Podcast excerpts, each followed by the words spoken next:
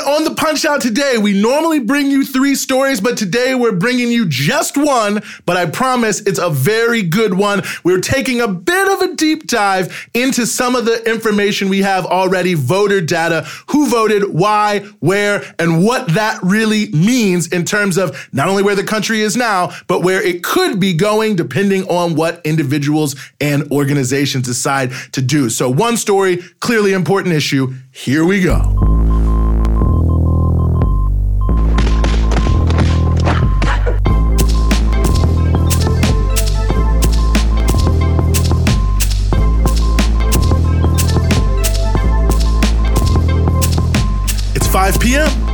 Listening to Breakthrough News, and this is the Punch Out.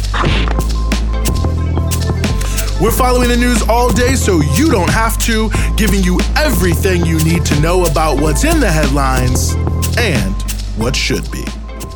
And today is Monday, November 9th. We are back here with our daily, well, Monday through Friday. We're not here Saturday or Sunday, daily edition of the Punch Out podcast here on Breakthrough News. Shout out to everyone as we start out our week. Hopefully it's going well for you. And perhaps if not, we can turn it around for you a little bit here with some of what we're talking about on the Punch Out. All of which today we're doing it a little bit different is related to at least one question coming out of the elections. Now, of course, for those who somehow, some way missed this over the weekend on Saturday, the various news media entities here here in the US decided to call the election for former vice president, who now seems to be president elect Joe Biden, and of course his running mate Kamala Harris. Now, the president, the current president, Donald Trump, is still disputing whether or not this is the outcome, but I think we can start to move beyond that to some degree. I mean, there's a lot to be said about it, but there seems to be very little to zero evidence unsurprisingly, of voter fraud, and thus not much of a chance for President Trump to dispute this election. So now that the election seems to basically be over with that caveat, there is a lot of what's going on here, a lot of questions out there about who to praise and who to blame in the context of what actually took place, who won, who lost, by how much, and where. Many are blaming the white working class. Some are blaming white people writ large for being the reason why Trump succeeded. On the reverse side, many people are praising people of color writ large and black women in particularly, saying this is the reason why Trump lost. And of course, these narratives have pretty much already taken hold in the media and on social media. Part of that is because they were sort of pre baked into the coverage of the election for the whole year leading up to them. But many of these sort of conventional wisdom, agreed upon takes, or whatever it may be on all sides of this, I have to say, seem to be more about point scoring than any real analysis about what actually happened so that movements that are looking for transformative change, which certainly neither of the two political candidates offered here, can actually go forward. So here's the thing before I get into some of this, before, you know, I'm not some crystal ball prognosticator. There is a lot we don't know, as we always don't know a lot at this time of the elections. We don't have the voter file results to give you a more direct sense of who voted, who didn't. The exit polls are interesting this year, but a little bit tricky because so many people voted by mail. So there are a lot of interesting issues to, to raise and to discuss here, but it is preliminary data, so I'll just lay that out here. But first and foremost, let's address this issue of the so-called white working class, as it were, the allegedly Trump's base, which I think even in 2016 was certainly misconstrued. But nevertheless, I have to say this is one of the most misunderstood uh, issues out there, starting with, by the way, the fact that class is not about what they say it's about in the U.S. discourse. It's certainly not about income. It's about relationship to the means of production to make it orthodox here for you. But at the end of the day, it more or less breaks down to this. Do you work for a living or do you make other people work for you to make your living? That's the basic divide in capitalism, the basic class divide. So a lot of people who vote for both parties, you know, maybe even a, a simple or, or more than a simple majority are quote unquote workers, but they represent various strata of the working class. And there can be some overlap between, say, higher paid workers based on income and small business owners or something like that. So you can see there's a little bit of a of, of a je ne sais quoi here in how we determine these things as the, the statistics are given to us in the US, which is mainly based off income or whether or not you went to college, and that can be deeply misleading. And how misleading? Well, you, let's get into it here. Let's just take Georgia, for instance. Now, Democrats won the majority of votes of people making less than $50,000 a year. That seemed actually pretty much consistent across most of the states I looked at. Now, of that grouping of people, Biden won 56% on election day, of course. These are exit polls this is coming from, while Trump won 41%. And people making less than $50,000 were 34% of the electorate. So less than $50,000 in Georgia, 56% went to Biden. 36% of the electorate on election day made between $50,000 and $100,000. Trump won 53% of that subset of the electorate to Biden's 45%. Uh, and again, this is people who voted on election day. So just taking one step back from that, is Trump's base, which in Georgia was overwhelmingly white, the quote unquote white working class? What about white workers making less than $50,000 who voted for Biden? Do they not count? How do you even parse that? And even if you say, well, most of those who are below 50,000 had to be black people, they're more likely to be on the lower end of the income scale. We are talking about the deep south here. What about the 45% of people making 50 to 100,000 that voted for Biden? Some of them have to be white, some of them have to be workers. So again, how do you parse it? And it honestly speaks to a deeper question here. In the United States, political coalitions are not class based. In fact, both parties more or less fight their elections on the idea that America has no rigid class divisions worth even discussing. How we're all in this together as Americans. How it's all about the middle class. That's all they really talk about. How everyone should be in the middle class, a middle class standard of living, and so on and so forth. So to be saying the working class of any type is really doing anything writ large is at best a strong oversimplification. But let's look at this this another way in terms of how many people voted in a few different areas. Let's start with the state of Michigan. The state infamously went for Trump in 2016, but ended up fairly solidly in the Democratic camp this time around. Now, conventional wisdom would make you think, well, it had to be a huge uh, roll of a huge rush of voters in Detroit, right? Well, you'd be wrong if that's what you thought. In fact, get ready for this. Fewer people voted for Biden in the city of Detroit than Hillary Clinton.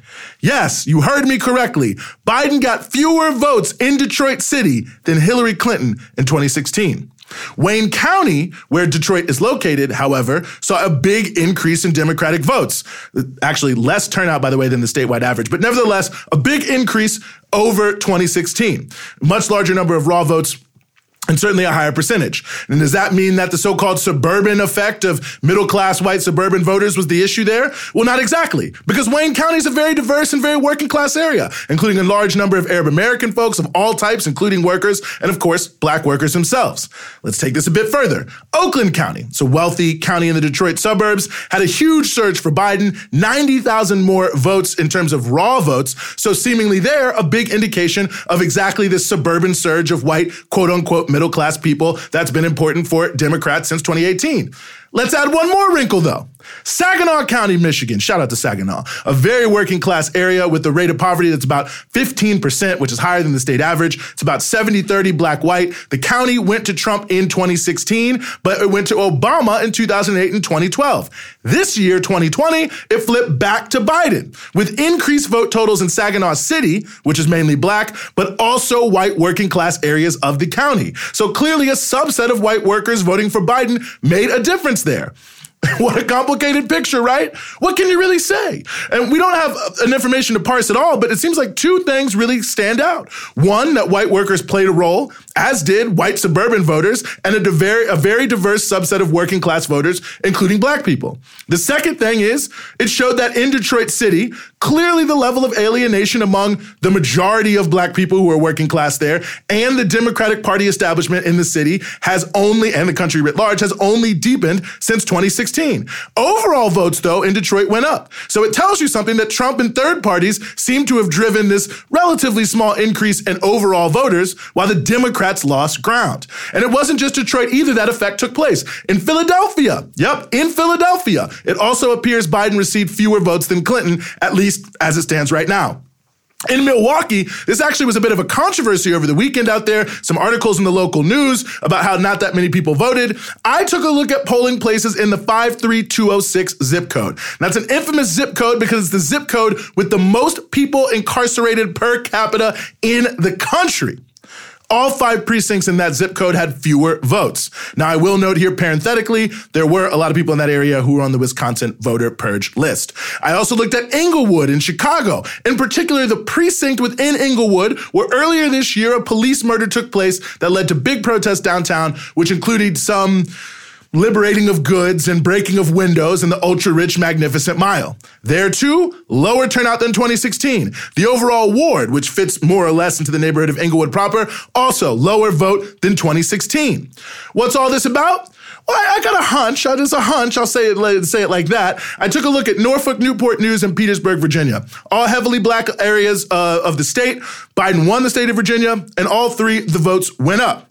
So you can look at uh, Georgia as well, by the way. It seems like there wasn't a similar Atlanta, Fulton County, Detroit, Wayne County effect, although I'm still looking into that. But what I'm basically saying here is my hunch is that in areas where Democrats are in power, the contradictions are coming home to roost. For instance, you consider Englewood and Chicago, who were Biden surrogates, literally the people who support killer cops and are trying to destroy those neighborhoods through gentrification. Or you look at those neighborhoods in Milwaukee I mentioned, kind of makes sense. And the highest zip code for incarceration incarceration, there may be some serious reservations about showing up for the architect of mass incarceration. So, in places where the Democrats have a long history of promoting neoliberal destruction of black working class communities, they, the Democrats, are struggling to motivate people. Another data point that speaks to that is Cori Bush unseating a political dynasty in St. Louis. Clear sign of dissatisfaction with the black Democratic elite status quo. And the reverse is also true. In states where Republicans were the primary vector of many of the worst policies, the Democrats Democrats can not only seem a little bit better, but seem like more of a vehicle for actual change, and perhaps in some ways have been so.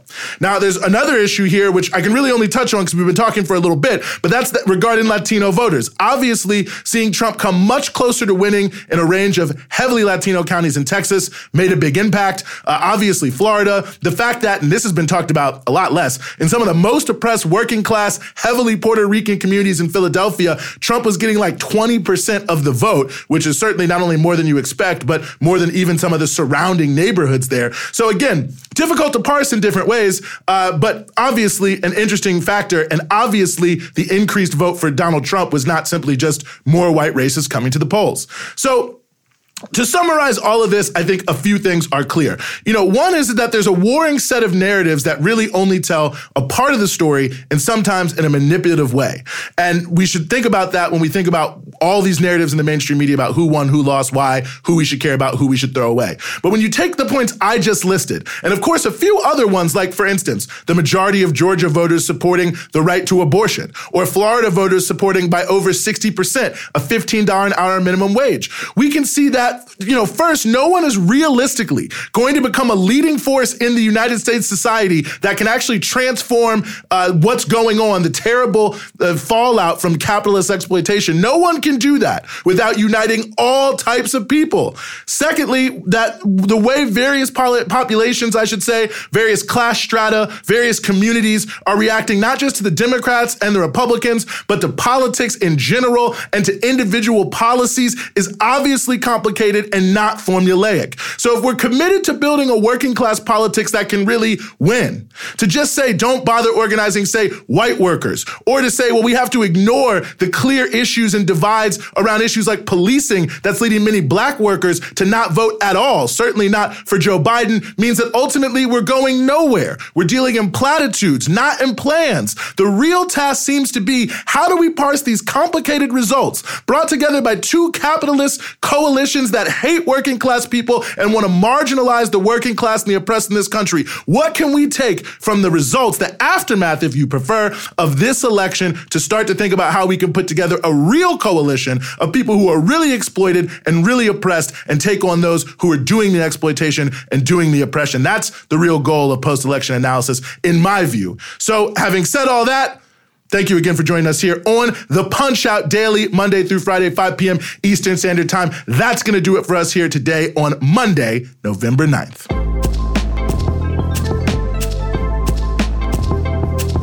That's the Punch Out for today. We're with you Monday through Friday, 5 p.m. here in New York East Coast Standard Time, 2 p.m. in Los Angeles Pacific Standard Time, and 9 p.m. GMT. And of course, you can support everything we do here at Breakthrough News at patreon.com slash breakthrough news. It's your patronage that keeps all of our offerings here at Breakthrough News moving forward. And of course, you can check us out across all your social media platforms Instagram, Twitter, Facebook at BT Newsroom.